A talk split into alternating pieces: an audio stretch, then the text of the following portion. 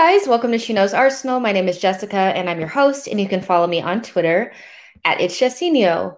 On today's show, what I want to do is kind of update my, you know, I guess you want to say potential 2021 2022 um, squad based on kind of like new information that we have now when we first did our transfer shows at the beginning of the or at the very end of the season that was before we kind of knew about Xhaka leaving before we heard you know who we were actually interested in. So i want to do a little bit of an update based on new transfers that are tra- new transfer targets and kind of throw some more sensible targets in there. Um, not really i don't want to really call them sensible. I would just say maybe gettable attainable type of of signings that we could um could do and how we can improve. I really do believe that even with not buying like hakimis and and you know players like that we can still improve the squad you know? So i really do believe that. So that's what we're going to talk about is just some more sensible signings if that's what you want to call them. Every single time you guys i swear. Hold on. So every time I try to do a stream with you guys, the phone rings and it's the most annoying thing. It happens like as soon as I s- say go, it's so annoying. But um yeah, so we'll go over and we have some new targets. Yesterday was a, sn- a slow news day. And then today, like a lot of different targets were brought out. So we'll talk about those and I'll show you what my lineup kind of would look like. And we'll talk about, you know, do we actually think we're going to move from 4 2 3 1 to a 4 3 3? There's a lot of conversations around that. And, um, We'll kind of talk about that based on who we're linked with, you know, because kind of the players that you have kind of dictate the formation that you'll have. So um, we'll talk about all those things. But there's about 34 of you guys watching right now. Thank you so much for being here. Like the video and subscribe to the channel and let me know in the chat box how you're feeling. If um, you know, if you're feeling the targets or you're not, let me know and all that kind of stuff. So, let's see. What do we want to start out with? So, let me see. Going through my notes real quick. So, attacking midfield is to me a very it's a strange situation because the the players that we're linked with that could potentially play in that position are so different. They're so so different. So I'm trying to to read between the lines and you know take into consideration profile and and price and all that kind of stuff to make a, a educated guess on what we're trying to do. And we've known for a while that Odegaard is our our number one target, whatever that means. But we were over the weekend linked with Emi Buendia. A deal didn't get done, you know, things like that. We've also found out that although we may be interested in Aouar, um, we're not his first choice and he's not our first choice, which is perfectly fine. You know, so that kind of changes things around. And I know that, you know, when we start talking about tens and attacking midfielders, it can get a little bit confusing because they're they're different. But I think what Arsenal really need is is a player in that position that really fits with Saka and the Emile Smith Rowe in particular, but can also play as a part of, you know, different positions behind the striker, but even potentially in a midfield three. I think that would be best for us because I think we're going to be flexible next season. I don't think we'll be specifically a 4 2 3 1 team or a 4 3 3 team. I think we'll be something of a flexible version of that. So, whatever we play, whatever player we bring in can't be too rigid or inflexible because then it's not really worth having them. So something to take note of is when we when Odegaard was was here with us, he played really well as a 10. Everything kind of flowed through him and he was good in that 10 position. But when he had to play as more of an 8, it was a little bit less he was a little bit less he was more on the periphery of games and so he didn't really to me suit that position because when you play as an eight, you're a little bit more box to box. You have a little bit more responsibility, and he just strikes me as so Ozil-esque in the way that he can only really play ten, and if not that, he has to play on the wing because he's almost a liability in midfield for you. So that's something to keep in mind. Now we've been linked with Buendia, that didn't go through. Linked with Aouar, that doesn't seem likely. Um, we're also linked with DePaul. I don't know a lot about him. We'll probably have a show or something about him if the links become more, you know, solidified. But somebody else that we've been linked with in that position is Julian Brandt. And I've been mentioning him a couple of times on the show, and I know you guys are not feeling him. Um, I'm not really sure why, to be honest, because I mean, we have to have a conversation about how quickly we dismiss players because they haven't had a good season. I mean, if that were the case, then Thomas Partey would be a horrible player, and we know he's not. He just had a difficult season. Kai Havertz at Chelsea came in, had a difficult season, a difficult transition. And so for me, when I look at players, I look at profile and then kind of look at temperaments and things like that, how they performed? And then you kind of look at outside factors that may have contributed to maybe a, a less productive season. Let's just call it that. Let's call it what it is, right? So, being somebody that's watched a lot of Dortmund and seen him leave Bayer Leverkusen to come to Dortmund, and his first year there, he was pretty successful. But the second year, especially when they started to add players in like Gio Reyna, it and and Jude Bellingham, his role within the team became a little bit more peripheral. And I think that was more due to just Lucien Favre favoring those players a little bit more and less to do with his talent level because Julian Brandt is a very, very talented player. He really, really is. And so for me, I'm, I'm I don't really want to say that players are bad because maybe it's not a good fit, maybe the environment is not right. You know, if you don't play regularly, it's hard to make such a big, you know, when you don't play regularly, when you get a chance to play, sometimes you're a little bit rusty and you're not in the groove. And so I think that's pretty much what's happened with Julian, but he's still somebody that makes the German national team. He's still a really good player. I just, if we're linked with him and we're able to get him for a good price, I think he's somebody to look at, you know, especially when we know that Odegaard is not leaving Real Madrid for anything less than 40 million. Like that's the reality. We're not going to be able to get him on a loan or anything like that. So, you know, we we even do this with like Aubameyang, one bad season, and I've had issues with Aubameyang that have stemmed prior to this this bad season. It's been more about how I feel his attitude is, and and because he played at Dortmund, I have kind of like some some feelings about more his attitude than the talent level. But one bad season, and you're the worst player that ever played. You know, Aouar didn't have like as much of a hype level season. I mean, let's just call it, let's call it what it is, right? Aouar had a really good game against Manchester City, and we also we got a chance to see him because he was playing against Manchester City, and then we deemed him the best thing since sliced bread. He didn't have any games like that over this last season. Hype dies down, and then so that means he's not as good of a player, which isn't actually true. Is the profile right? Is the price right? Do we think that a new environment would help him thrive? Yes, I do. So that's how I feel about Julian Brandt. So how does he fit into our team? How would he fit into our team, right? He's he's a player who, you know, can play so many different positions and play them well. And that's something that's really important in Arteta's system. We've talked about that with George. He has eloquently described an Arteta player to me multiple times. And so what he said is that you have to be flexible and play in multiple positions. And I think that's why Saka does so well for Arteta. So he can play central midfield, somebody that can play not really in a pivot, but if we're talking about a midfield three and you're, you know, not the box to box type guy, not really the defensive center midfielder, but that other guy that adds balance going forward, he's that guy. He can also play as an attacking midfielder, which he can play in the 10 role.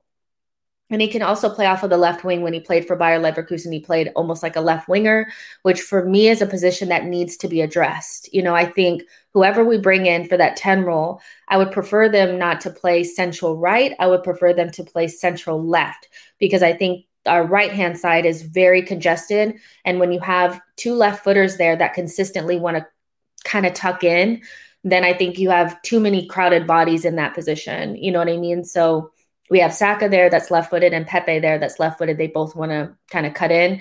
If we could find somebody who's right footed that can play on the left or play central, I think that would be better because that's not really a nailed down spot at the at the moment, right? So you can play off of the left wing as well, and um, it would it would pretty much take you know, 25 million or so to bring him in, which is almost half of what it would take to bring in Odegaard. He's 25 years old, again, German national. And um, that's a good price for somebody who just, I think, needs a change of scenery. I think he needs a change of scenery. I think he needs to feel loved and appreciated. And when you're a part of a team that has like eight midfielders and they're all really good and you get lost in the shuffle, sometimes it can look like you're not a good player, but you actually are. So if you go back to, you know, let's let's just look at a couple of seasons where he played. Um, so the season before last, so in the 2019-2020 season, he he in all competitions had seven goals and 13 and 13 assists.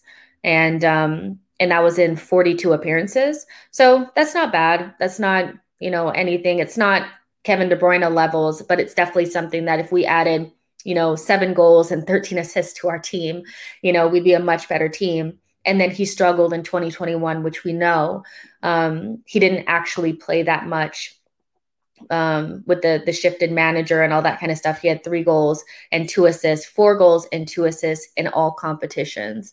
So for me, I know that it's not, oh my gosh, this guy's so great, but I just don't like getting too caught up in hype. I think profile is more important. Have they done it at a high level? Yes, he has. The Bundesliga is um, one of the top five leagues. He's done it for Germany. Like this is a top level player we're talking about. He he walks into the Arsenal team. Like you know what I mean? So I think this is a player that we are linked with, and that if he came to Arsenal, I think would be a good addition to the group that we already have. He's not too young. He's 25 years old, which is that perfect age of 23 to 25 we really need to fill our some some positions with this age group. We have too many young players and too many old players. So for me, this is a good alternative to Odegaard. I'd actually prefer him to Odegaard because he can play in more positions than Odegaard can. And of course, he'd be cheaper.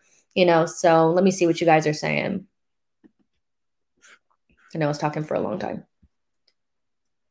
Um, Arsenal Los Angeles with the the wavy. Thank you so much. Um, Michael Venezuela says, I'd love to get Brandt. Haji says, that map on the wall may be your secret agent. Dublin Gunner says, um, you and Tom Canton need to cross over Brent debate. You're on opposite sides. Would be interesting to see you thrash one out. Sean says, I'd like, just like in relationships, it just sometimes just don't fit. Um, Arsenal Los Angeles said, what is Brent's value now? 22 million. So 25 would probably get it done. Um, and for me i i kind of like this you know when players are really hyped you have to pay more you know and that doesn't necessarily mean that they're when they cost less they're not as good like you know what i mean? Like we paid 75 million for for Nicola Pepe because he was hyped and we were stupid and now look you know what i mean? He was never 72 million dollars worth you know what i mean?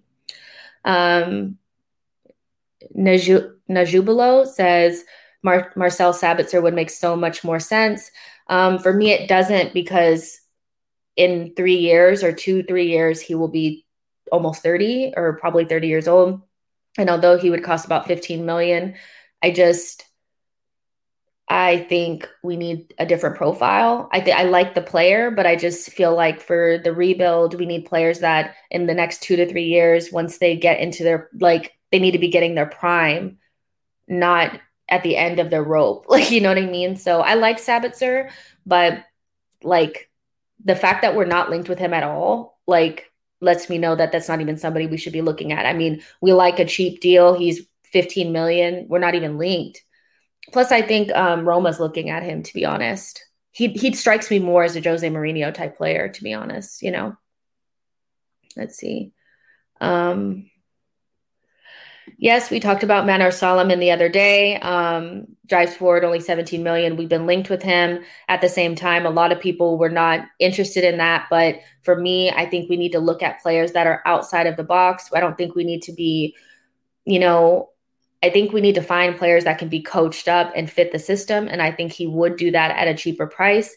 Um, but a lot of people weren't filling him, to be honest. Um, Jack said the only one who seems to be someone who could do that number 10 left wing role for us would be Smith Rowe. Um, I mean, Brandt could also do that. He's, I mean, that's pretty much, the, they're a very similar profile. He can play with Smith Rowe or without him. And I think that that's important. I don't think Odegaard really doubles for Smith Rowe very well, to be honest. I think because Odegaard can only really play in the 10 role or play on the, on the right, he doesn't really double for Smith Rowe very well but Brandt can play off of the left. So you can play him on the left, play Smith Rowe through the middle, vice versa. And um, yeah, I like that. I like that a lot. Um, let's see. Theo says Christopher Nkunku. I would also take Nkunku. We just have never been linked with him. And I feel like it would be more, I think he would cost more. I feel like we would have to be closer to 40 to get him out of Leipzig. For some reason, I feel like he would be more expensive, but you guys know I rate Christopher Nkunku so high. He can he can do the exact same thing. He plays off of the left, can play like a 10 slash winger. Um, he'd be perfect in that role. We just never really been linked with him, but we've been linked with Brandt because he's he's somebody that he's been transfer listed by by Dortmund. Let's see. Um, let's see.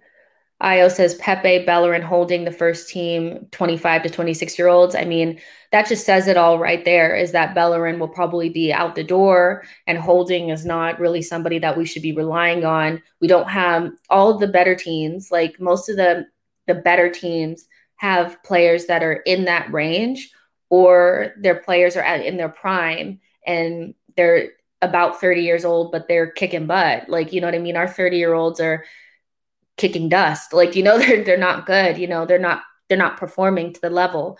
So if we're talking about a 2 to 3 year window or a 2 to 3 year project, when you buy players at 23 years old they'll be hitting their prime when we're when we built the team when the foundation is done when we're ready to go. Whereas if you get somebody like like a thomas who i love you know i love him or a sabitzer who's 27 years old when we get to that third year they'll be 30 so we'll be looking to replace them already. And i think you want to get more from your prime age players you know what i mean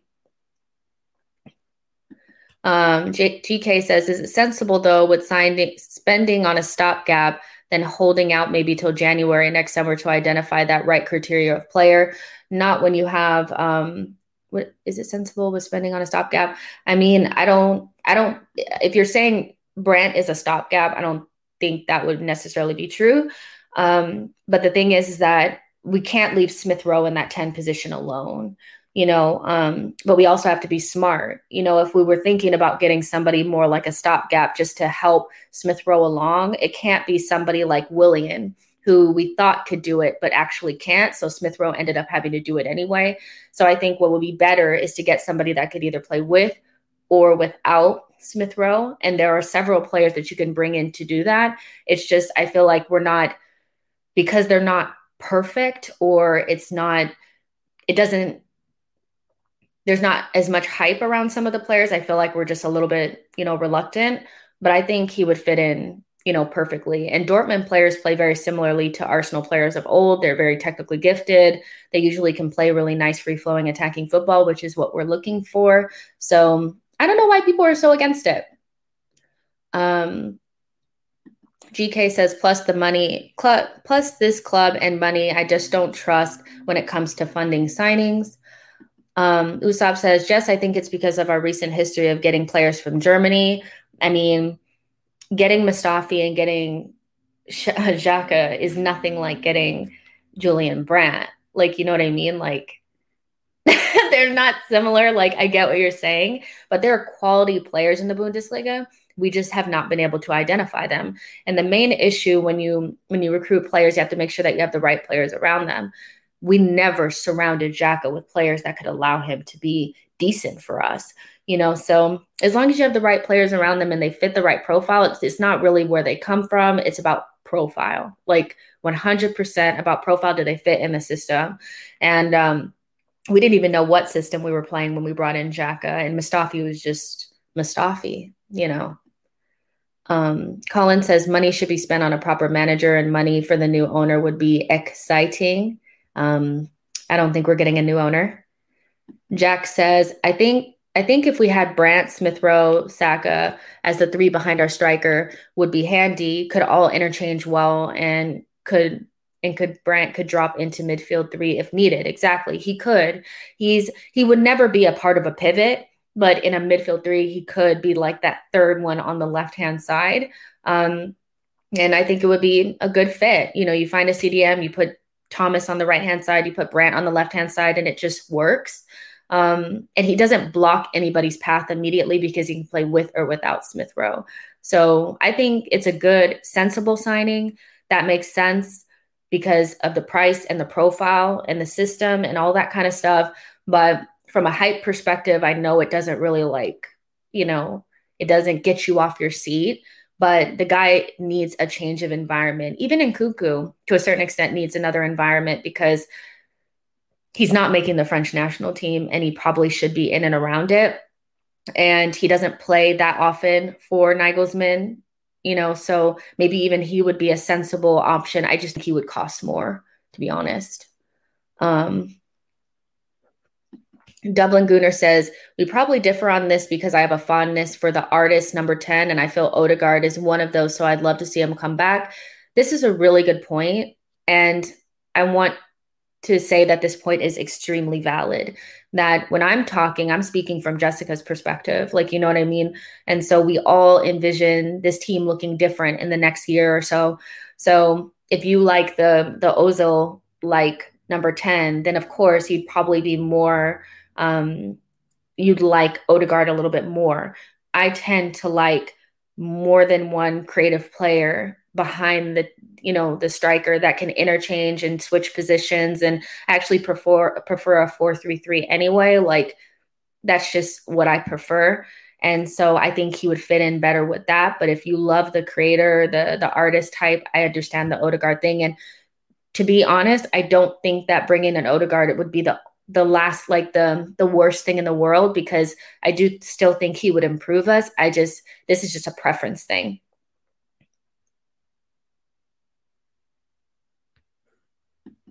Um, David Luiz was over 30 as well, and he was a part of the team. But yeah, those are the the over 30s right now. We've really gotten rid of a lot of them. Robert says, I wonder if Arsenal, if Arsenal be on the trajectory at all with the jet skiing owners and board.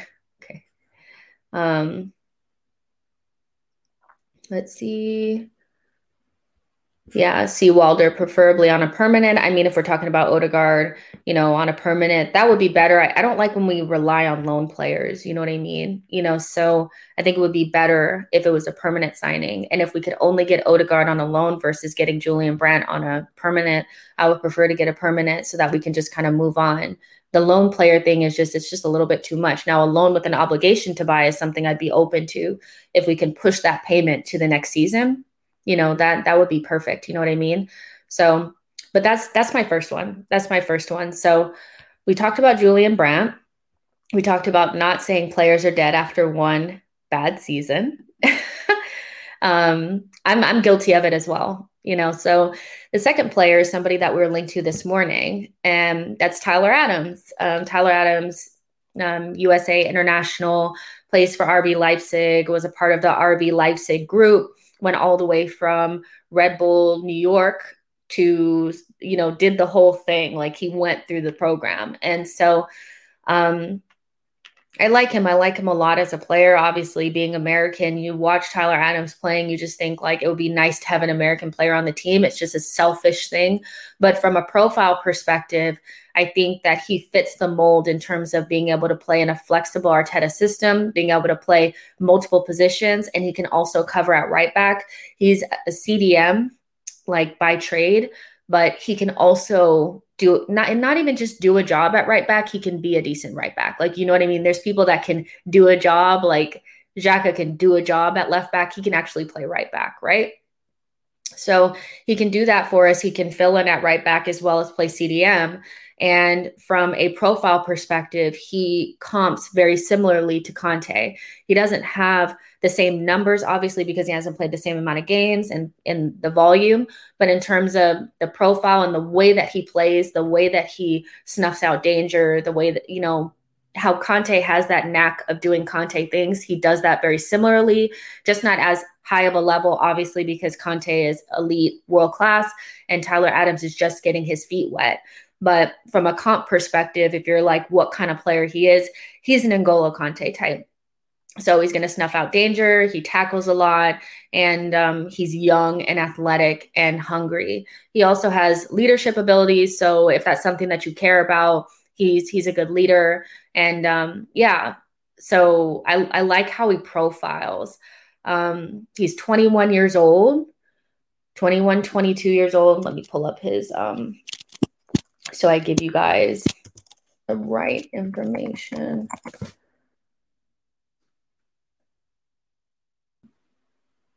Let's see. He's 22 years old, so he turned 22 in February. Yep, defensive center midfielder. He's so for this season, he was in the starting 11 about 62% of the time. So, one thing that has come up is his injury record, right? So, once we were linked with him this morning, it was like excitement overload. And then people were coming in saying that he can't stay fit. So, that's something that we do need to look at, right? I think for Arsenal, we've been um, very unlucky. That's what I'll call it with injuries. So I don't want to like, you know, just throw it away and just be like, it's okay to bring in a player that could potentially be injury prone. But I'm very careful about saying people are injury prone before they actually are, right? So he's had, I think the key injuries here that we're looking at is the abductor problems. And so he's had muscle like tissue injuries, which are not a good sign, you know, because when you have those, they tend to come back quite often. And I think what RB Leipzig did over the last season was they they didn't play him very often. Like he he wasn't actually out for that often. Like he wasn't that injured this season. Like he had back trouble for about a month and then he had a one day you know, issue. But other than that, he was available, but he was used very sparingly. And I think that was because they knew that they needed to ease him, ease him back in. So he has had a couple of muscle, you know, injuries and tissue injuries, which is not good. Like that is something that you can't ignore, but it's something that could be overcome if your medical team is able to work with players that have injuries because I think with Arsenal fans, we're so sensitive to injury issues because so many of our really good players or players that we had big hopes and dreams for, their careers were ravaged by injury. But players get injuries like high running sports like like player like games or or sports like soccer and, and football whatever you get muscle injuries. Like that's not uncommon. It's how you deal with them. And if you can make sure that you don't allow them to continue or you manage the player correctly, you can sustain and it's going to be okay. I think our issue is that we never did the right thing with players like Jack and stuff like that. So I understand why we're really sensitive to it and why if we see a player has had a couple of injuries, we're like, no, we don't want him. Um, but personally, I think with a player like this that can fill in in multiple positions has really good upside. And if we use him properly can be really um, useful for our team. For 20 million is somebody that i would take a punt on because i just think this kid is going to be really good and we'll be sad when liverpool gets him or another team gets him and we're like why couldn't we just deal with the injury? You know why couldn't we just make sure that he you know was rotated properly and and treated properly you know? So I think, and even with a team like Arsenal, I think we heavily rely on certain players and we've never been good at rotating them properly. So, you know, coming into a team like ours where we know we're going to probably be bringing in a starting central midfielder and another one as well, um, I don't think we have to really worry about him getting overused, which has always been the issue with Arsenal players. Like we've definitely overused Jack and and Ramsey and these players. We didn't take care of them. So yeah, but so for me, it's not that big of a deal if we know how to deal with it. And trust me, if we're looking at this player and we're serious about him, we've seen the injury record. And if we don't think we can deal with it, we won't bring him in. Like, you know what I mean? So I, I like the player. I like how he profiles. It did, you know, just a couple of minutes ago, I did see something about where he said he was okay at Leipzig because Jesse Marsch is going to be there. um, at the same time, money money talks, and if we were to offer him a really good package and he was ready for it, I think we could bring him in. But you know, we would have to put the money on the table for sure. You know, um, but I think about twenty million would get it done. You know, so let's see what you guys are thinking about Tyler Adams. Let's see. Um,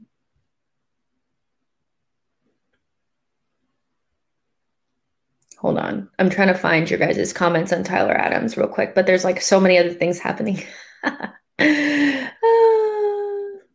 um, Colin says Arsenal fans are quick to pass judgment too.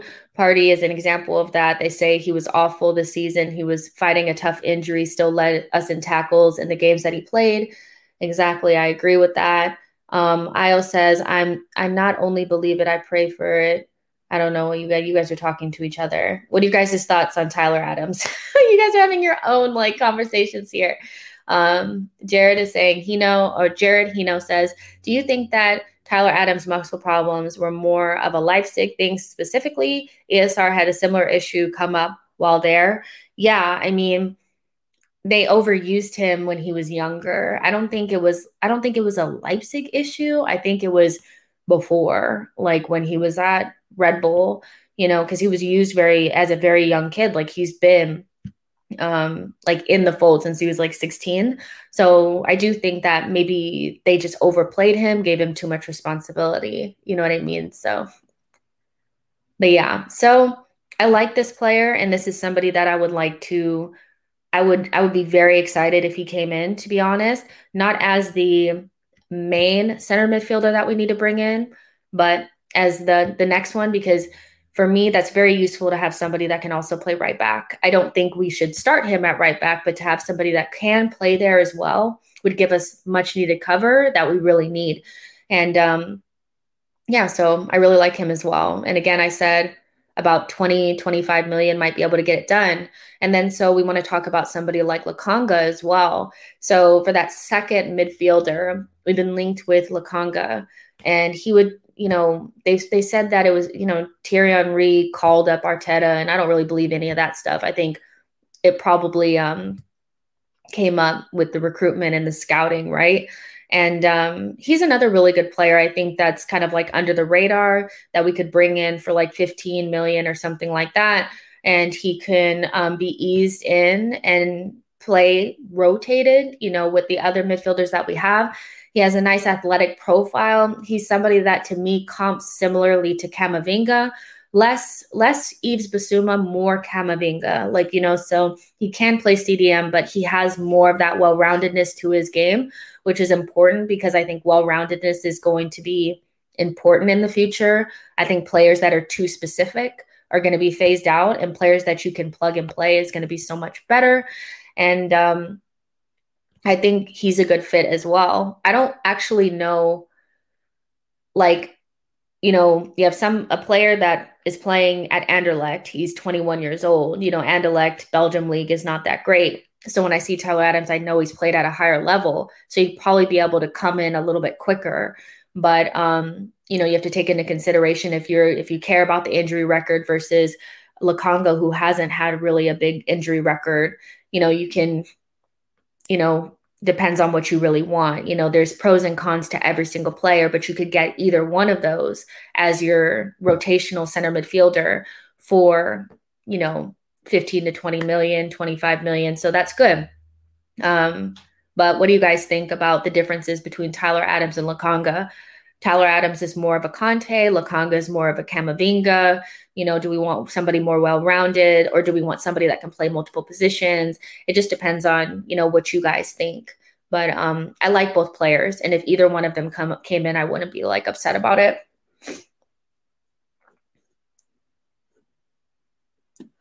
Uh, AK Gunner says Smith Rowe, best friend at Leipzig was Tyler Adams. That's so cute. Io says Tyler Adams is an exciting player. I just think we need a right back that is in the 24 to 26 range ready to. We'll talk about that in just a second. Again, I don't think Tyler Adams is somebody that we should bring in as a a a right back. I think that it's just nice to know that he can play in another position, which is going to be important for us. Um, GK says, yeah, just give me Lokonga for 10, Brandt, and and these Tyler Adams, nah. Lokonga wouldn't believe Arsenal would develop him, no. Um, Colin says, what's the deal with the Jules Jones? Um, I think that's his last name in our academy, right back, I do believe. I'm not sure. I'm not sure. I haven't heard that name. Um, says Tyler is a good right back and can play multiple positions.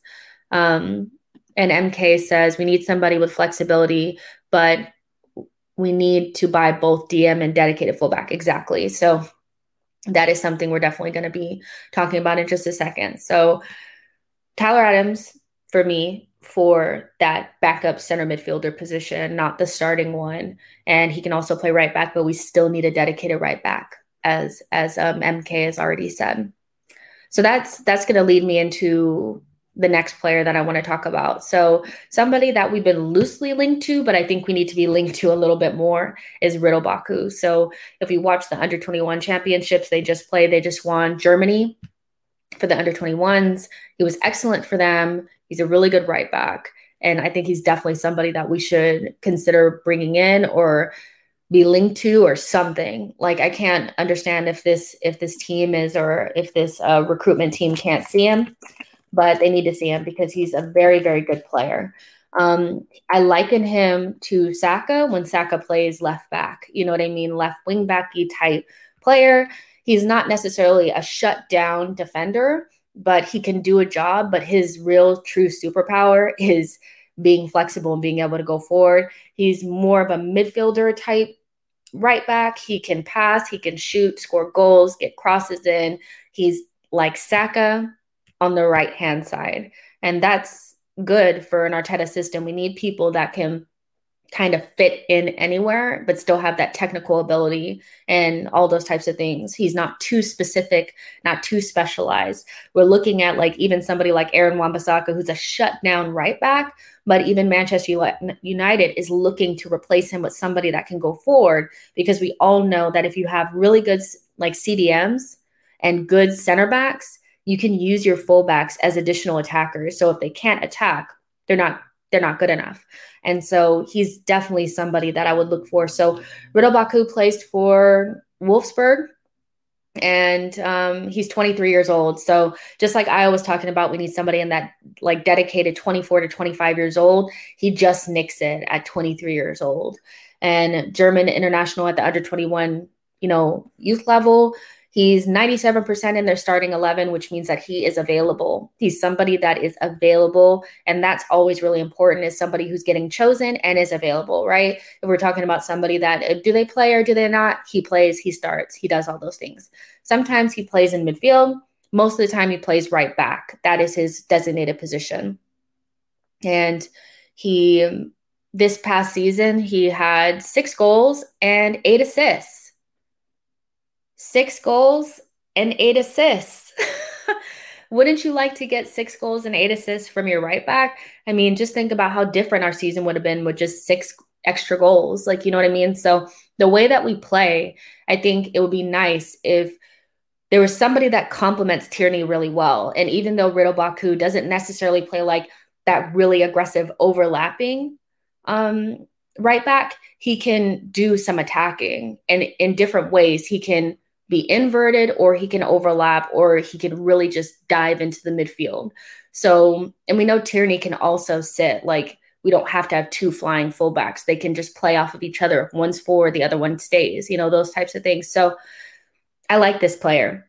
I like this player a lot. And because he can also play in midfield, this is somebody that, like, let's say something happens and we have emergency situation and we need somebody to play in midfield, he can play there. And that's important.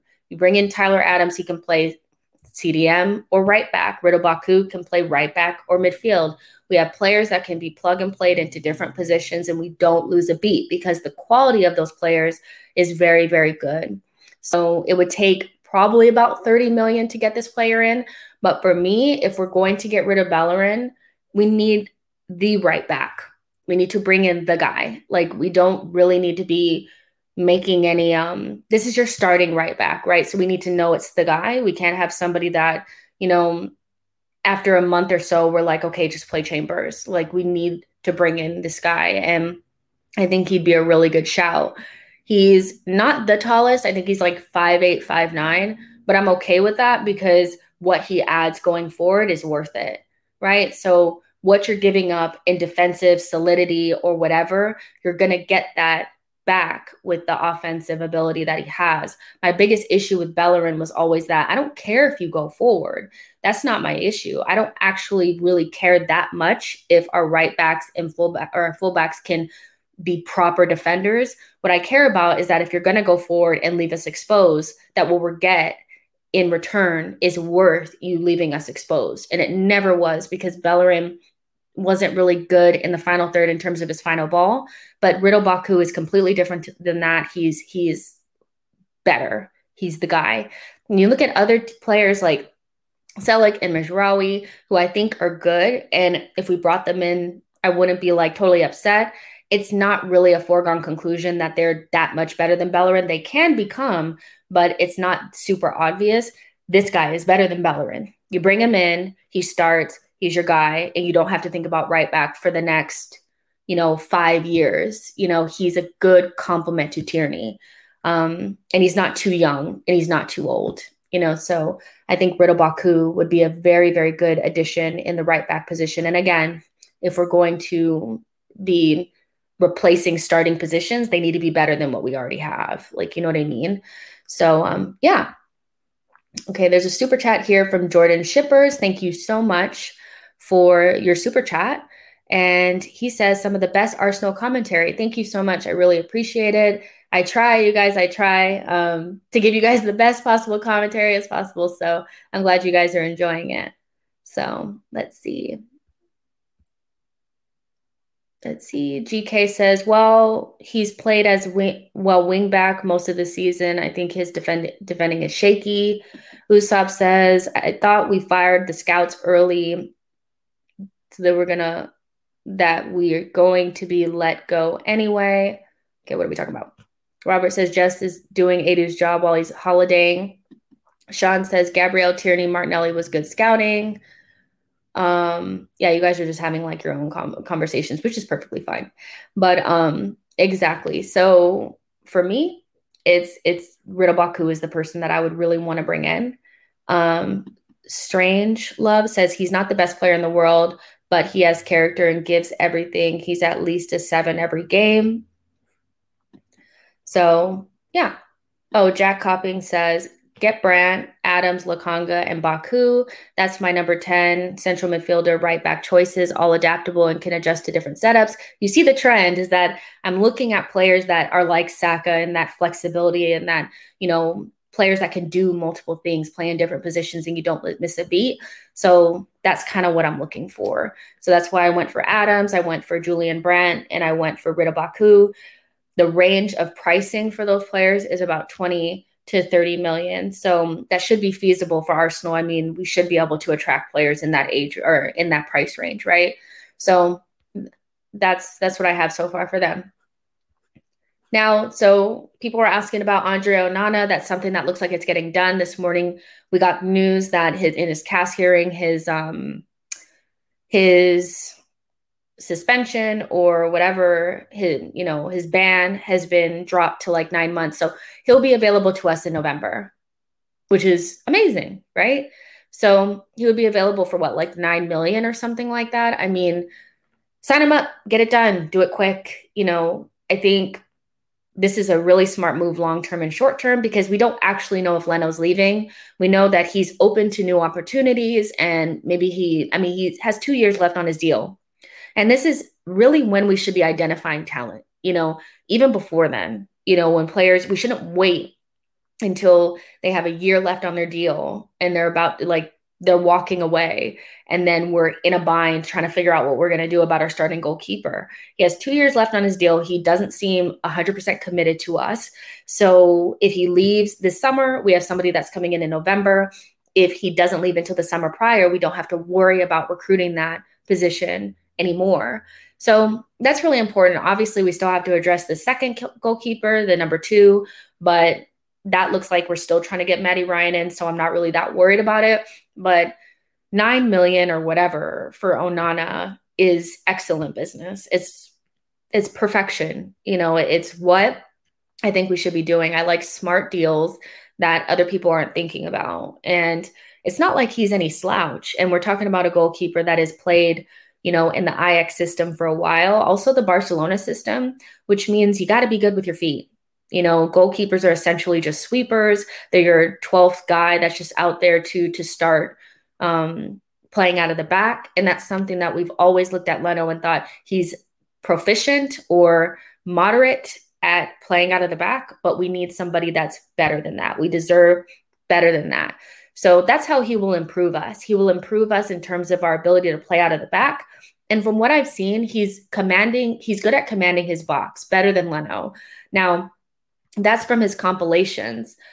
He could be similar to Leno. I, I haven't, maybe I should do that tonight, is look at a, a full game of Ajax to see because when you show their compilations, you're always going to show them coming very strongly out of their box. But one thing for sure that we know is his playing out of the back is really good. I think him and Leno might be very similar in shot stopping ability. I don't think either one is so much better than the other, but we need somebody who's good at shot stopping plus, good at shot stopping plus commands his box plus is good playing out of the back.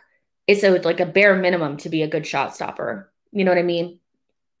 That's it, you know. But if he can play out of the back and he can help us, you know, play without all that shakiness, because it's important.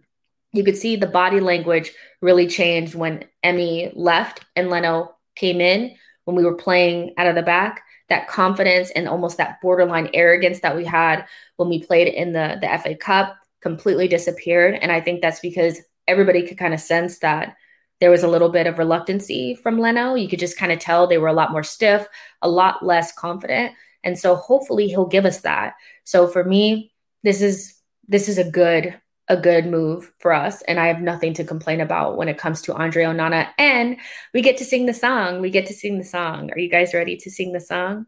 Are you guys? Onana. What's his name? Onana what's his name? Just forget about context when it comes to the song. We're singing that. so yeah. Let's see. Io, oh Nana, what's my band? Oh Nana, what's my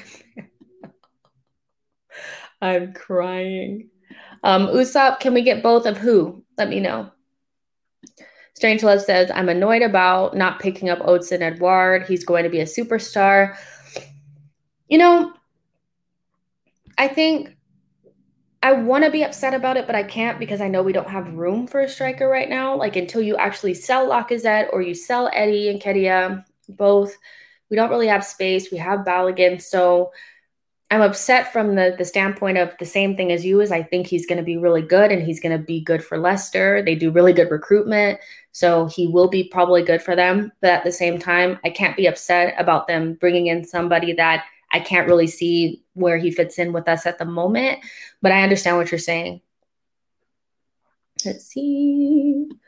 Um, Colin says Onana is quality at a bargain price. Exactly. Um, Zitch says, if we get Onana, should we be looking for a number two that is homegrown? I mean, that's a really good point. Our number three can be homegrown. Um, will most likely be. I don't think Runarsson is a thing, you know, so maybe we should, depending on the homegrown numbers. Um, but that's a that's a decent point. I don't. Do you guys know any of any homegrown goalkeepers that we could bring in as a number two for cheap? Kana says Onana is better than all of our center backs with his feet. That's awesome. Colin says Leno cannot catch the ball. Straight awful. I love Emmy Martinez. I'm so over Emmy, you guys. I mean, my whole thing is like I don't want to be upset about it anymore. Like, you know what I mean? It's just if we get Onana, I'll just forget about it, especially if he's good for us. But I just I can't be upset about the the Martinez thing anymore. But I do realize the difference between the two. Like I you know what I mean? Like I can really just see it the way that the defense looks playing out of the back with him versus Leno. Like you know what I mean? You could really see it. It's so obvious. Dublin Gunner says from what I've seen, he's he seems very confident playing out of the back, even in very tight situations, which is exactly what we need. Bowie the cat says, too many keeper punch the ball these days when they could catch it. You guys, I literally cannot stand when Leno punches the ball because he doesn't even punch it like super hard. And I'm just like, can you freaking catch it? Can you catch it? You know, it's just so annoying. It's so annoying. you guys, you guys don't want to sing the Onana song? You guys don't want to sing it? You guys, we got to have fun. We have to have fun at some point. You know what I mean? Being an Arsenal fan is hard. It's hard work. We have to find joy where we can. And if that's singing Onana, what's his name? That's what I'm going to do. I'm not going to be miserable. so, um, let's see exactly. C says, so we sell Leno, get Onana, who starts the first couple of months. Did we bring Ryan back yet? No, we haven't. And that needs to be addressed because if Leno does leave, and that's the thing, we will probably get a number two before we sell Leno, or like we'll identify that person if it's not Ryan before we sell Leno. But just think about bringing in Ryan if we can for like almost free, bringing in Onana for like 9 million, and then selling Leno for 25. Like, do the math. Like, we're making money here, or we're getting money back. But you know what I mean? Like, that would be so smart of us. You know, I'm not sure if Leno's leaving this summer because he's not linked with a move really. But if he does, they'll probably, you know, identify a number two and then make the deal happen. What will be kind of interesting though is if Leno stays and Onana is available in November, how that'll work. Because you know, we'll be like, can we see him now? Can we see Onana tired of Leno? I can already see fans being like, you know, in the stands, oh, nah, nah, like when Leno's in goal. Colin says Onana could be there getting a captain, deserving and serving the badge finally. Um, MK says Onana is the upgrade we need. Io says I don't think Runarsson is a thing. I mean, should I put that on a shirt or something? Like, I don't think he's a thing. Like, do you guys remember him playing against Manchester City? Like, even in the Europa League, he was dodgy, but like in the Carabao Cup or the FA Cup, which no, I think it was the it was the Carabao Cup against Manchester City. Oh my gosh. Like his hands were like lettuce and whoever shot the ball and it just like went into the goal.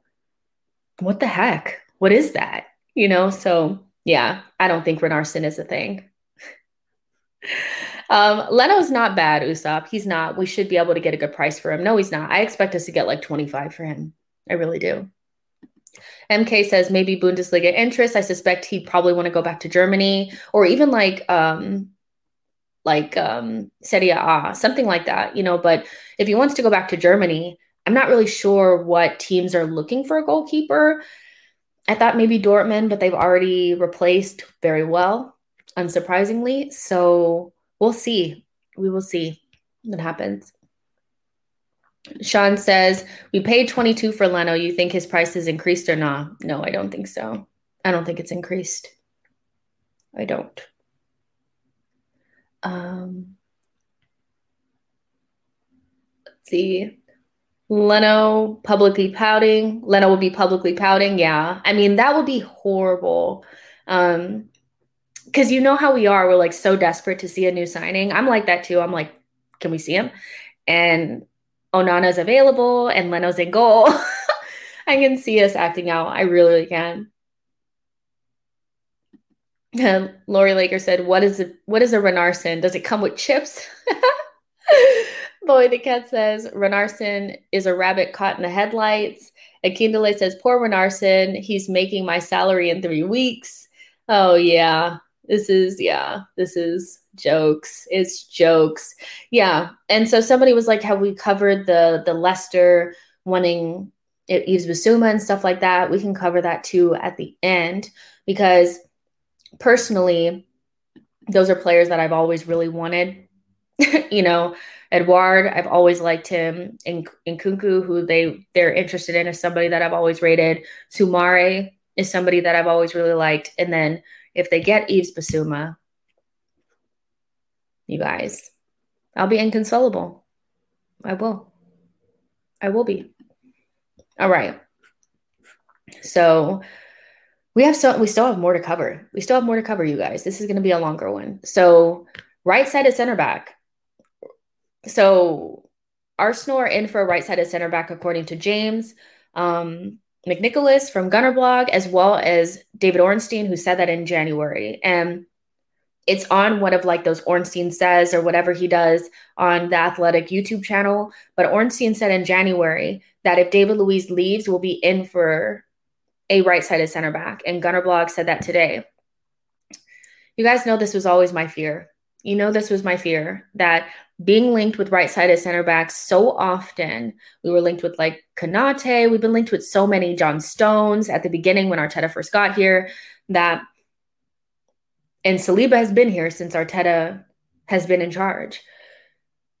I am not 100% sure that Saliba is going to be playing next season. I'm not sure he's going to be, you know, I, I, I know for sure, I could put money on the fact that he won't start for Arsenal.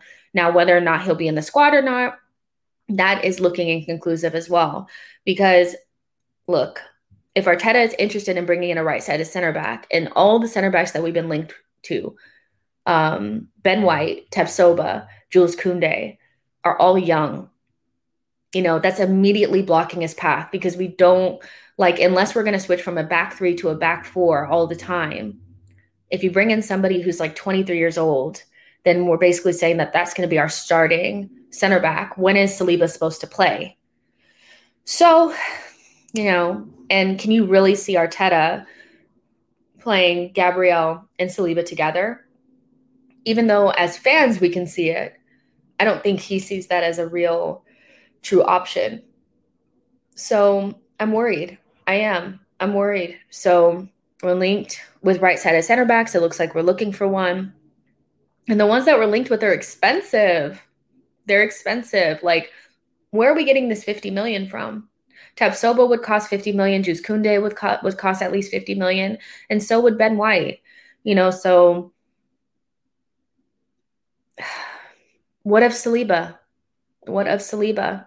You know, it's just it's looking bleak. It, it really, really is. So you guys let me know in the chat box what you're thinking about it. But I haven't really what I haven't really thought about the right side of center back like very deeply in terms of like who I would think would fit in well with Arsenal because I've always said it's either going to be Holding or Saliba because I didn't understand why right side of center back was a priority when we need to improve the midfield. And because I feel like we have limited resources, I'm thinking the best bang for our buck is to go in the midfield because that's where you lose and win the game and to just forget about the right side of center back. But it looks like we're really in for one, and that's worrying. it's worrying. You know, um, Saliba is like a star in the making. It's just so it's he's somebody that we've been so excited about, you know, for so long. And I don't know. I don't know what's going to happen. I really, really don't. He needs. We need to see him in an Arsenal jersey, at least Arsenal uniform, and we need to see him play before. Like, could you imagine if we never see Saliba actually play in the Premier League or in a competitive match for Arsenal Football Club? We never see it, but that's so up Arteta's alley. Like, I think it's almost like because we want him so badly, he's holding him from us more, and I don't know why I'm getting that feeling. You guys, I don't love holding. I'm just saying because I know that I feel like we're not going to be able to address every single position. I could see holding starting next season, even if we don't want. You know what I mean? Bank Banky says, "What do you think about Arsenal going for a strong defender with leadership skills like Conor Coady? I think Conor Coady is a louder, more shoutier version of Rob Holding. I don't think he's that good. You know, I really, really don't. I don't. MK says Arteta doesn't trust youth, it seems. He prefers experience, even if they're not probably as good. This is true. This is true. It's it's a pattern with him that he we always like, why don't you just play the best players? You know what I mean? But he usually chooses the ones that are a little bit more experienced, you know, that kind of thing. And it usually bites him in the butt. You know, you've been more successful when you brought in youth. Youth has saved your life. Like, you know what I mean? So I'm not saying that it would be like the best possible thing to start Saliba. Like you know that you're going to lose a certain amount of points if you play Saliba. Um, start him in the Premier League, But the reality is, is that we're talking about resource management again. We're talking about value destruction. And, you know, it's either he stays and he sits on our bench, which would destroy his value, or because we, we only have really like the Premier League and some some cup games. That's not good enough for Saliba. So then he goes out on loan. And I fear if he goes out on loan, we're never going to get him back. He's been an Arsenal player for three, or he'll be at the end of next season, he will have been an Arsenal player for three years. For three years. Like, you know what I mean? You don't, you're not, he's not some like little scrub. Like, you know what I mean? So I think we, he, if he doesn't play for Arsenal Football Club next season, he's gone. If he's not, if he doesn't get a solidified answer of I'm going to play games, he'll be gone because he doesn't actually have to be here. Like he could start somewhere else right now. He could go to Leicester right now and start. Facts. Like, you know what I mean? So he doesn't have to be here. And he may want to play for Arsenal, but I think he wants to like he wants to be play for Arsenal, but not so bad that he doesn't want to like he would stay at Arsenal and not play, you know? AK Gunner says Saliba can play from the back and ping the ball like Luiz. He fits the profile. Uh, is Arteta against him because of experience? I think it's a combination of experience.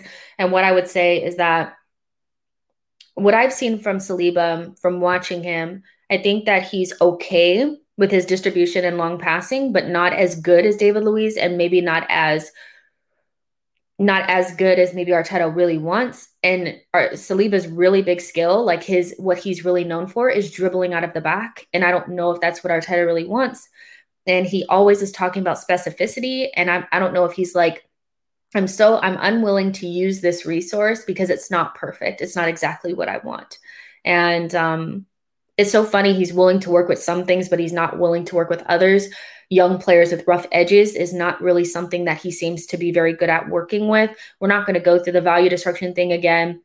You guys know how I feel about it, but I think Arteta should try to work with Saliba instead of just being like he's not exactly what I want and he's also doesn't have the attitude that I really like. So instead of working with him arm around the shoulder trying to integrate him in, make him feel good, I'm going to shut him out.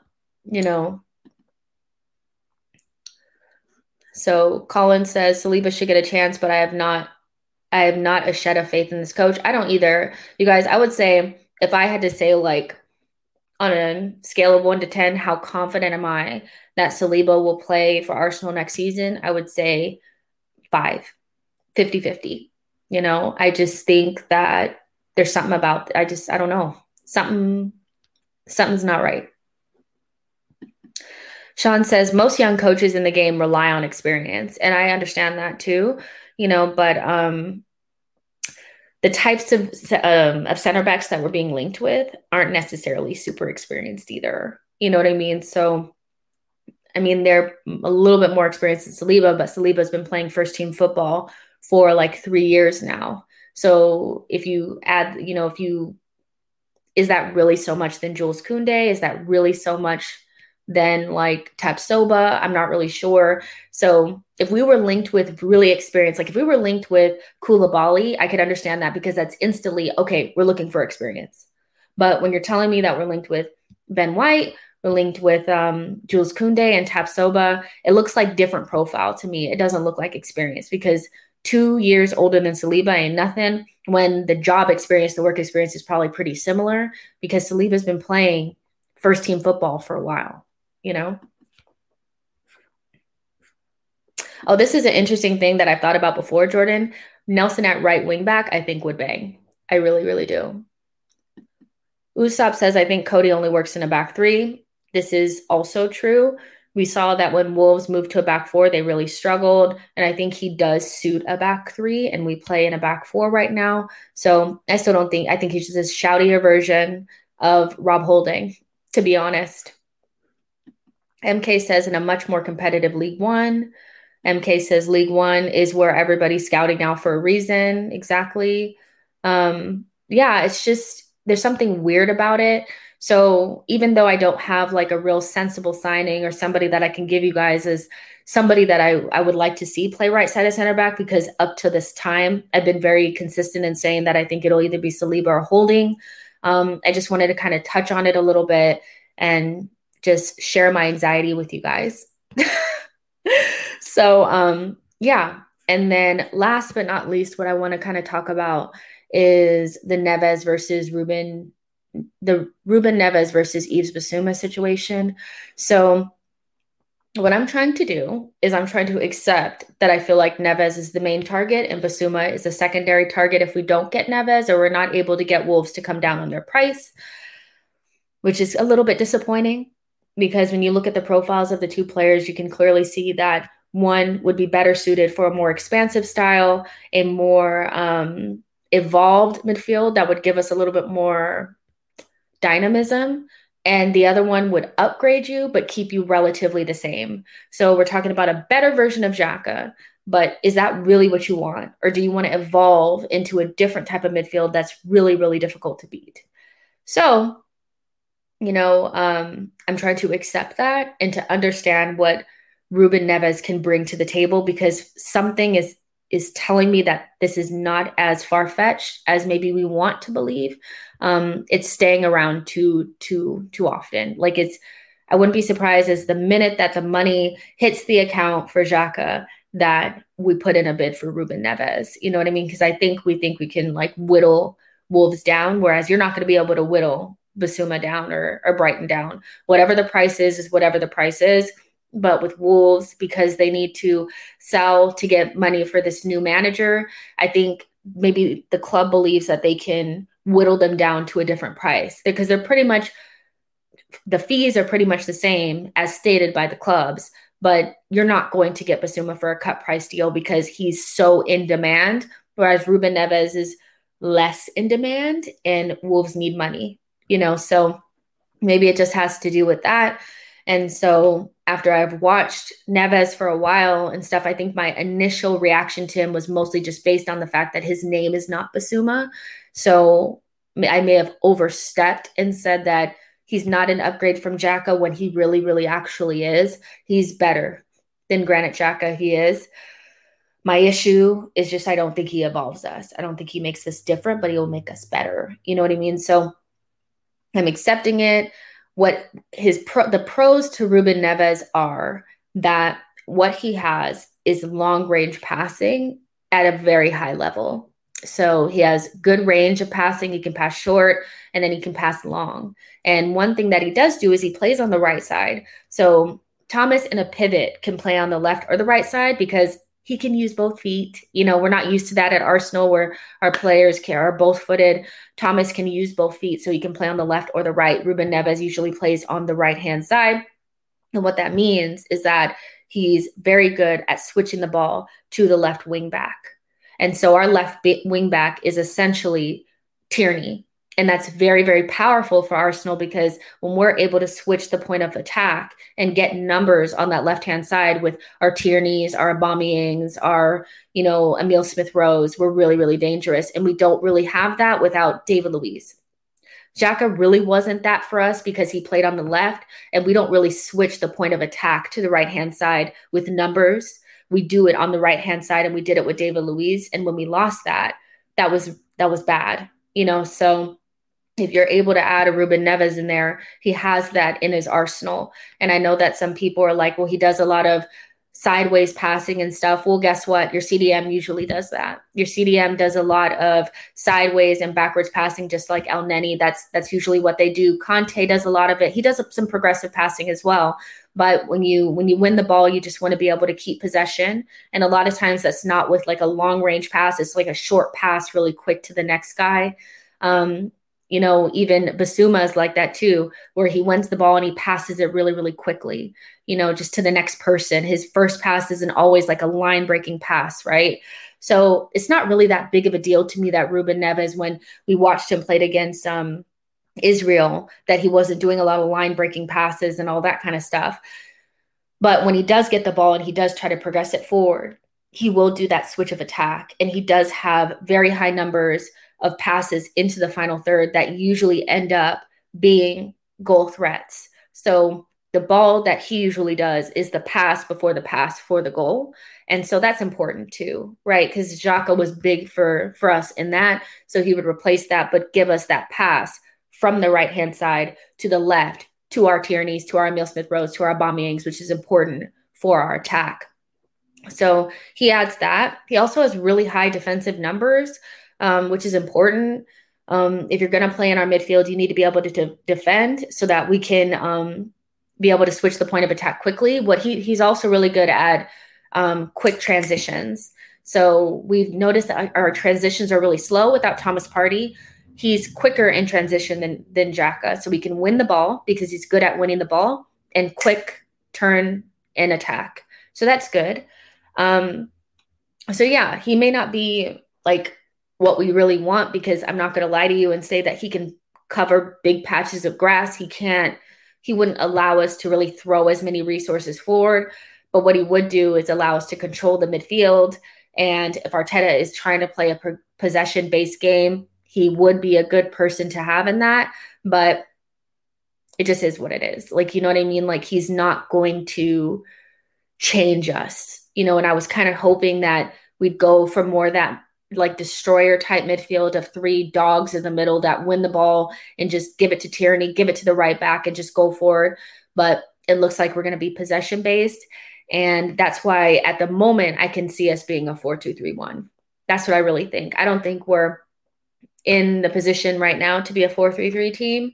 I can't see at the beginning of the season us starting off with that unless we get a another type of midfield midfield profile. But if you look at Ruben Neves with Thomas Partey, that's that's a pivot. That's not a that's not a midfield three combination with anybody else, you know. So I'm thinking more four two three one just based on that. See what you guys are saying. So MK says, still think 15 million is too low for Xhaka. He's a Swiss captain with a solid EPL experience. I mean, I've asked this question before. Do you guys think that the price of a player the fee should be changed based on experience and or um, being a captain of a national team? You guys let me know. Personally, I think if somebody were to say like, "Hey, I need you to pay five million dollar more for for Odegaard because he's the captain of the Norway team," we would tell him to shove it. But of course, with our players, we want more. Um, I think the market is dictating the price for Xhaka, and his transfer market value is only 22 million. So getting 15 to 20 plus add-ons are like 15 with going up to 20 with add-ons is not great but it's not surprising to me based on the market and Serie A being skint. Roma is skint. So it's kind of like is what it is. But in a more healthy market, I think we could ask for more. But because he wants to leave and it's kind of time to move on, we kind of got to take what we can get. I don't see anybody else coming in for Jock. MK says Arsenal should demand at least 20 in, in this market for Xhaka. GK said, said Xhaka made a few line breaking passes this season that put through Tierney and Auba. Exactly. But what I'm saying is that's not switching the point of attack. Xhaka passing to Tierney is not switching the, the point of attack because he's on the left hand side and so is Tierney and Aubameyang. So that's the line breaking pass. What I'm talking about is the pass that David Luiz used to do to Tierney all the way on that left hand side or Aubameyang on that left hand side. That's different you know that's hard to that gives us a different outlet and makes us more dynamic when maybe the midfield is crowded and stuff like that so i think although he does do those it's different than the switch ball from the right hand side all the way to the left Dublin Gunner says his big switch is impressive. I can see Pepe running onto those, and that thought makes me happy. Exactly. Usopp says Neves is much better defensively than Xhaka. That is very true. C. Wilder says, I think Neves is slightly better defensively than Xhaka. He is. Noel says Neves makes sense to plug Xhaka like for like. I agree, Jez. Bissouma offers us something different, and Partey can do already does most of what Xhaka does anyway, diversify the midfield. And so what does that mean for Thomas? That means Thomas is going to be hand holding and, and kind of playing as he played with Xhaka, which was effective, but not as effective as it could be if we had an, a shutdown CDM behind him that could cover space. So Yeah, I mean, he's a good partner for Partey because I thought Xhaka was a decent party for him. So if you have a better version of Xhaka, it's going to work. It complements, but I want Bissouma and I do. Let's see. Oh, and also in terms of price for Ruben Neves, so that's what's um kind of like okay, you know, 30 million and nothing more you know, I know they want 35, but like, let's be real. I think 30 million and lower would be okay for Ruben Neves. I think that's what you would expect to pay for somebody who's going to start in your midfield, which he would. So that's fine with me. So, with kind of what we've already spoken about with Neves, Onana, Baku, Adams, and Brandt, that would cost you about 105 million but we still haven't really addressed the backup left back which i haven't heard much about as well as the backup goalkeeper. But really i think with those five players that really improves you. And i'll show you before we kind of do some q&a what that um, would look like in formation form that's what you want to call it. So let's do this Yeah. So I'll show you kind of like two-ish versions. So let me make sure that you guys can see this. Um, yes, you can. Okay. So really this is kind of what I came up with. So obviously this doesn't this doesn't show Adams, but I'll show you Adams in in this um, because I, I think he would be more of a rotational figure in our midfield. So essentially what I was saying is, and I have holding here. I know that this is kind of like inconclusive because we're in for a, a right sided center back, but this is what I would be looking at. I think this team has good balance. Baku is here, Onana, Tierney, Gabriel, and whatever right sided center back. Neves on this right side, Thomas on the left of a pivot. And what I was talking about is Neves is really good with being here and being able to switch the ball over here and this is dangerous. Like this is dangerous when you have your Aubameyangs and your Pepes running into this half space and running at speed. You know, when you switch the point of attack here, that's really good. And we don't have that because we have Rob Holding here. And even to a certain extent, Saliba doesn't do that ball very often because for for Nice, he's been playing where Gabriel plays. He's been playing on the left hand side, so he doesn't even really do these these cross-field balls over here to where we actually attack from. He would actually be passing the ball over here to where Saka is. So Neves, that's his superpower. That's what he's good at is those long switches. And then of course he comes here and then he's like I said, the ball's in between this area right here. He's the pass before the pass. So he would be passing that to Saka. Saka would come here, do a cutback to Aubameyang, boom.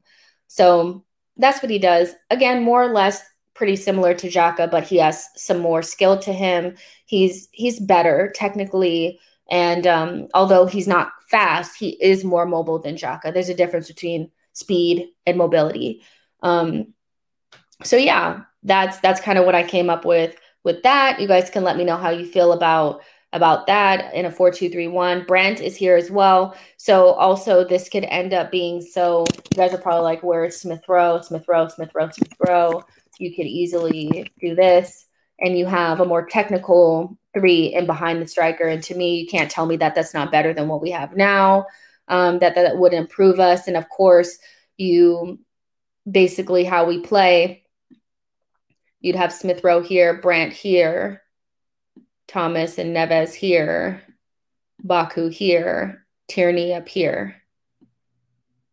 So you'd have your two, three, five with Aubameyang up here, your five lanes of attack here, and these guys covering for you in there. So it looks good. It seems like it would work. You have your two tens, which is how we play. We don't play with actual wingers. And Saka and Tierney are your cutback kings into Aubameyang, your Brandts, your Smith Rowes, and hopefully somebody like a Neves in here would be able to make leg runs or Thomas into the box if if we can do that. So that's what I see for that. So you guys can let me know what you think about that first. Um, And then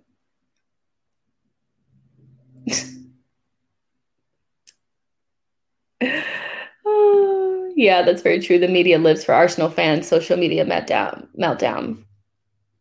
Usopp says play 4-3-3 with Bissouma at the base and Thomas Partey and Neves in front. To be honest, I'm not sure that I see Ruben Neves, Bissouma, Thomas Partey as a reality based on like just what I've seen. And then in terms of a, a three, I don't think the balance is right. But I also made another one if I can share my screen again with you guys.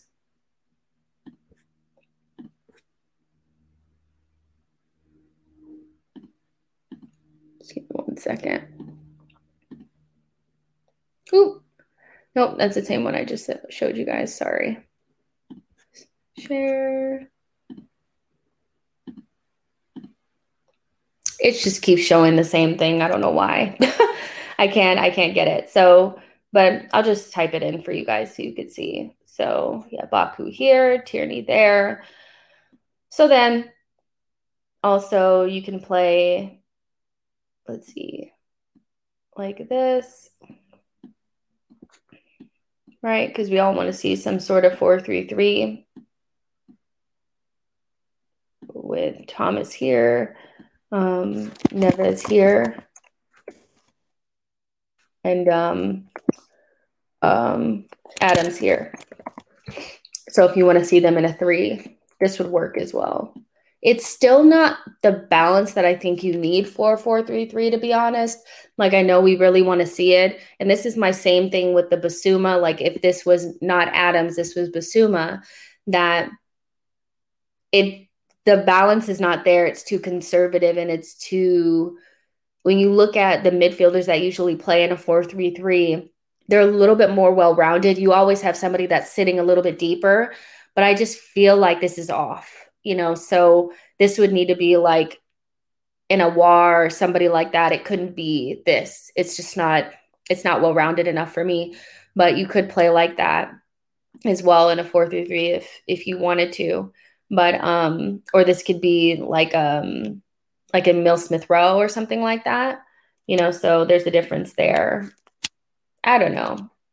That's kind of what I thought about. So, yep. So again, Baku, Adams, Neves, Onana, and Brandt. Those would be my sensible-ish signings who I would get. And I like it. You know, I like it. I know you guys don't like it, but I do. um, Zig says, Do I think that team gets this top four? Um, mm, I think it can get in the top four, but it just, you know, we thought our, our team last season was better than what it was. You know, it depends on how they perform. But I think just looking at the team, to be honest, it, it could, you know, um, if Aubameyang's on form, if Brandt comes in and hits the ground running, you know, Neves and Thomas do well. I think Baku really improves you. I think he really improves you. So maybe. Let's see.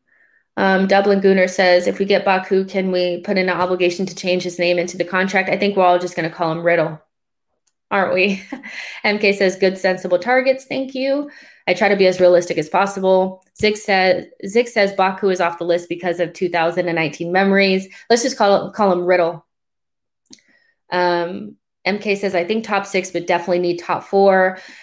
My thing about top four is that what could we do with the resources that we have available to us from Kroenke and what we're going to sell that's going to get us the quality of player that's going to elevate us to hop over Liverpool, hop over Leicester, hop over Aston Villa, hop over West Ham, Everton, Spurs, and one of the teams that's already in the top four, like, you know, to get there.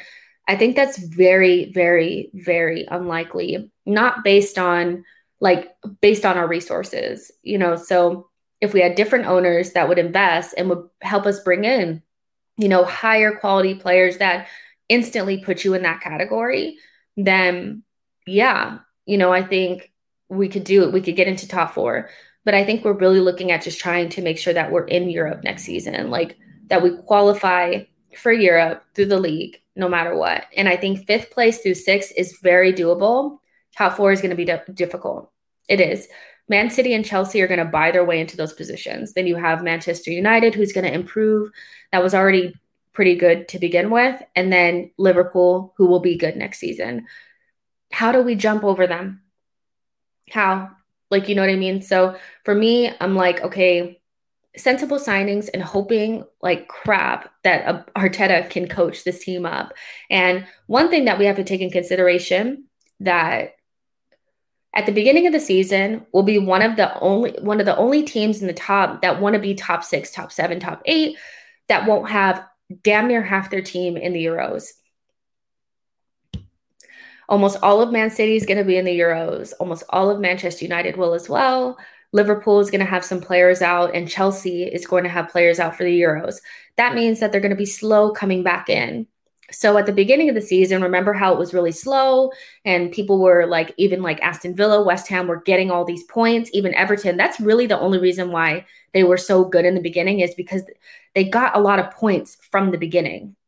And we started off slow. We started off horrendously. So if we could take advantage of the fact that there's going to be teams that are struggling to get their players back in because of the Euros, then we can maybe make up some ground that we really wouldn't have the same opportunity to. That's why I'm really looking because at on Wednesday, the schedule comes out. And I think it's going to be really important to see who we get at the very beginning and who we're going to play over January. Because over January, we'll, we won't have Thomas, we won't have Aubameyang or Pepe. We also won't have um, Elneny, but he's not like that big of a deal. So, you know, over January is going to be important because we'll have key players out. But in the beginning of the season, I'd actually prefer if we played some of the more difficult teams in the beginning when their players are not ready and ours should be because they're not doing anything right now to get those points that we wouldn't usually get and then start playing less hard teams as we get into the middle of the season. But that's just me. Is is Leno off to Lille? Is this real? Seawalks, are you pulling my chain? What's going on? Sean says too many players passing on responsibility to others then assume the role of a leader. Yeah, we don't have a lot of leaders in our team. Um, MK says, Yeah, I would love that. When does the cal- calendar release this year? On Wednesday. So this Wednesday, the schedule will come out. And I'm telling you guys, we have a really good position if we play some of the the harder teams in the beginning and we can get a good preseason and be more prepared than them when the season starts because those teams are going to start out slow because almost half their team is going to be in the Euros and it's going to take them about a, a, a month to get going. And because we don't have an excuse. Xhaka is not a part of our team anymore. Leno probably won't be a part of our team either. You know, so it's kind of like who do you have? Saka and there's somebody else in the Euros too, right? Who else is it? I'm forgetting. It's one other person that's at the Euros for Arsenal. Then you have Martinelli and um, Gabriel that um, will be in the Olympics, and that's it and that's it you know so we should be able to start quickly. Um, unless our signings are all european then we're in trouble which most of mine are. So um, yeah but i think we should be able to start quickly. Seawalk says yeah they keep a keeper champs football agent and talks with them. Um, oh tierney. Tierney's the other one. So yeah the backup left back is going to be really important as well Um, we're gonna play more games in the the preseason in Florida, I think. All right, you guys, we're at about an hour and a half. Um, was I gonna do something else? Oh yeah, somebody asked me a question and I wanted to make sure I got it done. They asked initially, I thought it was best to sell the likes of Willock and Maitland Niles, but given the fact a lot of our targets seem to be eligible for AFCON, should we keep both to provide squad depth rather than cashing in? No, um, with Willock and Maitland Niles, Willock maybe Maitland Niles sell because Maitland Niles doesn't want to be at Arsenal. I think his recent comments say as much. He doesn't want to play fullback and he'll he won't play midfield for Arsenal. I think when you push for something and Arteta feels like that's not what you're supposed to be doing, he doesn't like he won't even just give you a, a nugget. Like to to satisfy you. It's like I'll play you in the midfield maybe if we're playing in a in a friendly or something like that. You know what I mean? So I think Maitland Niles has to go this summer. And Willock, if you keep him, just make sure you sell other players because he's a really good, he would be a very good um, player to sell right now because his value is high and it may never be high enough or higher than that now. So, all right, you guys, that's to be it. This was fun. I enjoyed myself again, as usual. So, tomorrow, um, I know I'll be doing a stream with Albert for the Euros. Um, the Euros start tomorrow. So I think it's going to be a, a pre game thing. So I'll be on Albert's channel. So the schedule may be a little bit different tomorrow, but I'll keep you guys updated early so you guys know when I'm going to be live. Um, like the video, subscribe to the channel, share with a friend. I'm really close to 1,500 subscribers, and I'd really love to get there as soon as possible. Um, let me know in the comment section if you guys enjoyed the conversation or if we didn't touch on something that you really want to talk about. Put it in the comment section after the video, and um, I will go back in there and talk to you about it there. You guys know you can always find me on Twitter at It's Justinio, and I'll see you guys later. Bye, guys.